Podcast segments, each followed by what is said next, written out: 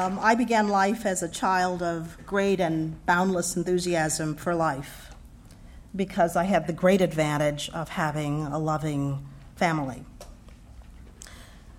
When I entered school, I discovered something really quite remarkable. I was a happy child, but uh, when I went to school, I discovered something that really transformed my life, which was that learning, there was a world of learning out there that would immeasurably enlarge my own immediate circle. And I was fascinated by that. I fell in love with learning when I was five or six years old.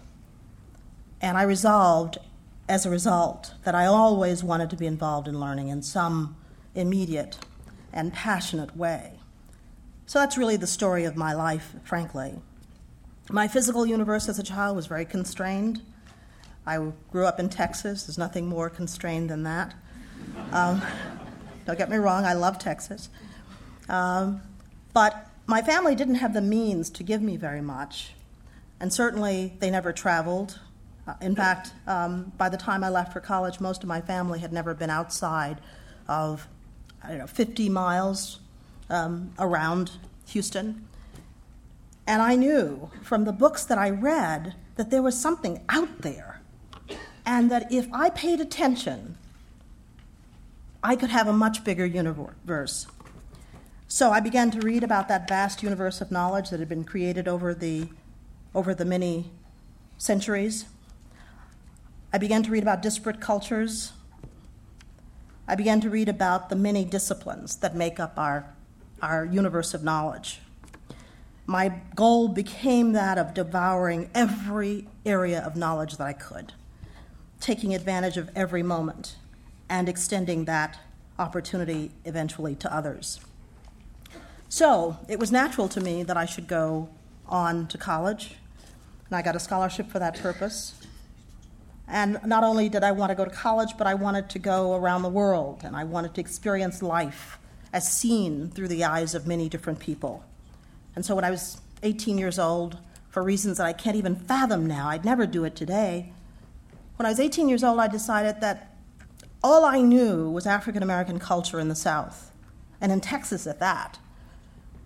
And I thought, I've got to get out of here and go to another country. And all I could afford was to go to Mexico. So I went to Mexico when I was 18, and I lived with a Mexican family, and I learned Spanish. And after that, I understood that learning another culture was a way of understanding my own. And so I started traveling and studying abroad. It seemed logical for me to study another language, and so I studied French. And then I studied in France. And I decided this is, was too good to be true, and so I decided to stay in French, and I went on to graduate school in Romance languages and literatures. Then I became an interpreter after that. And that job working for the State Department allowed me to travel around the country, showing this country to visitors, and again, seeing it through their eyes. I became a professor when I graduated from graduate school, professor of language and literature.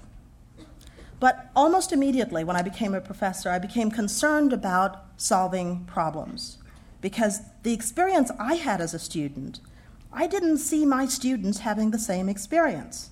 I was very concerned about that.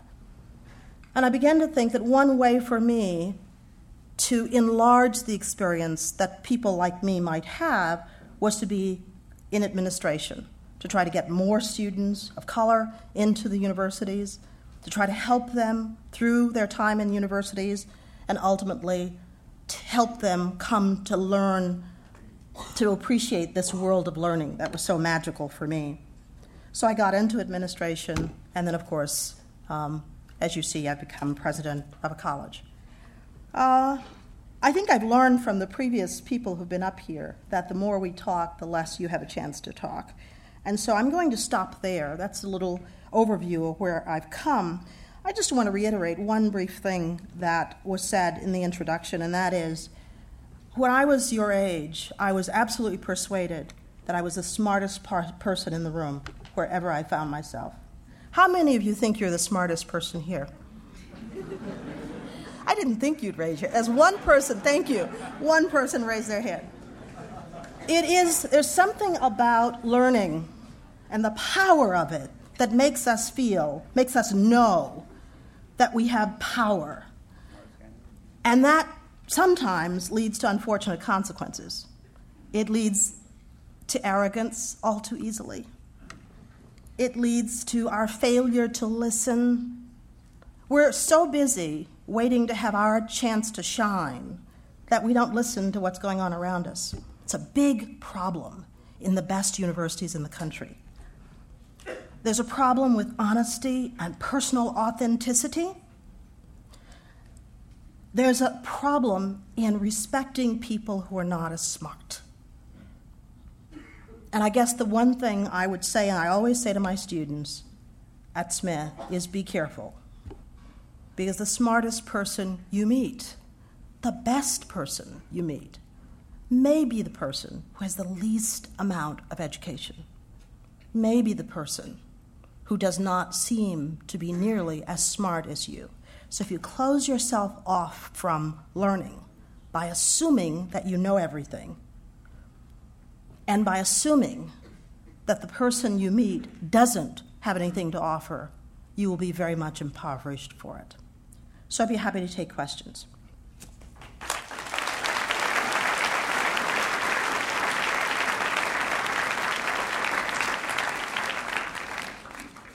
Hi, my name is Rebecca Weinstein. I'm from New York, and my question is what do you think is the main advantages of all female education? The, what is the main advantage of all female education? Well, um, I grew up uh, in the pre civil rights days, and so I didn't have a choice. I went to segregated schools, and they were very good, happened to be very good for me. Um, and then um, I had the advantage of going to uh, a women's college for a time. Those of you who have been privileged to grow up in, envir- in an environment where you're taken seriously and where your mind is taken seriously will not understand what it is to be in an environment where your mind is suspect, where your mind is thought to be second class so, the purpose of a women's college still today is to give women the advantage of being in an environment that's normal. Your intellect is what matters. That's what you focus on. So you're not constantly proving that you belong. You're not constantly proving that you're the best mind in the class. You take it for granted. So, one of the things that I've understood as an African American in this country is that I've never known the experience of normalcy.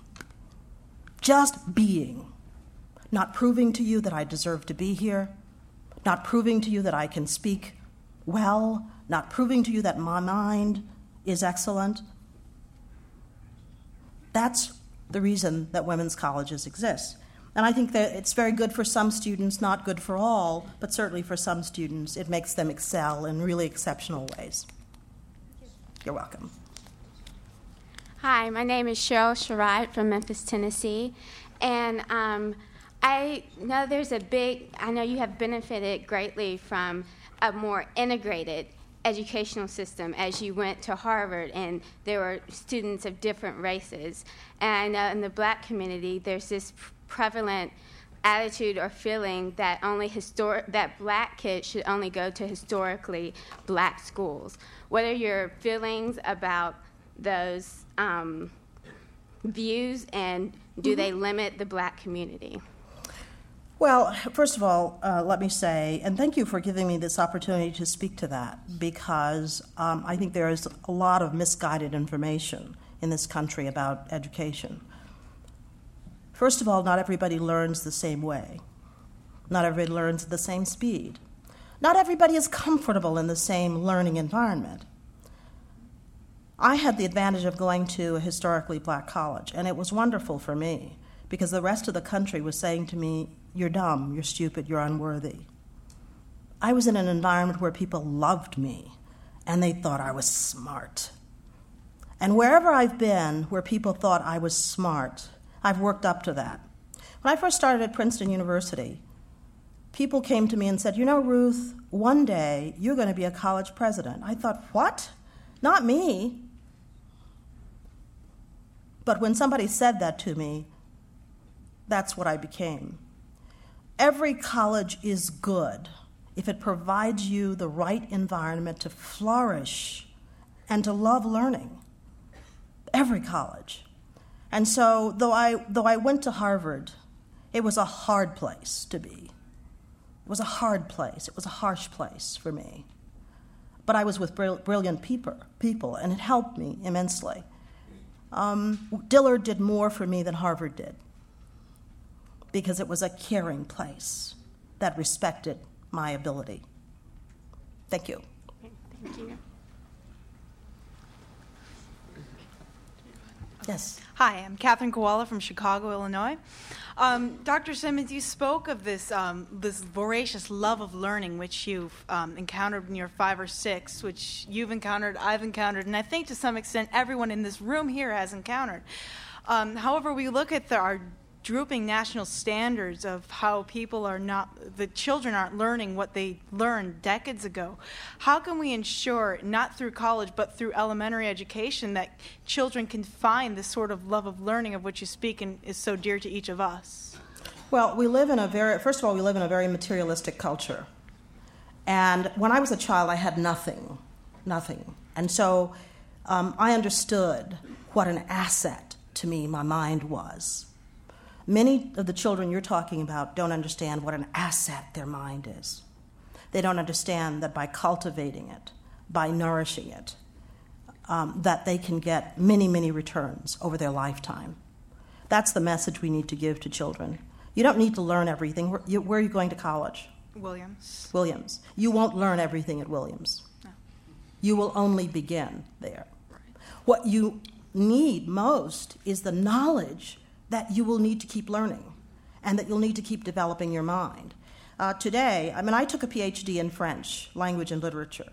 What do I do today? I, I, I run a, you know, a billion dollar enterprise. Um, I work with budgets. I serve on corporate boards. What does that have to do with French? Well, it doesn't have much to do with French.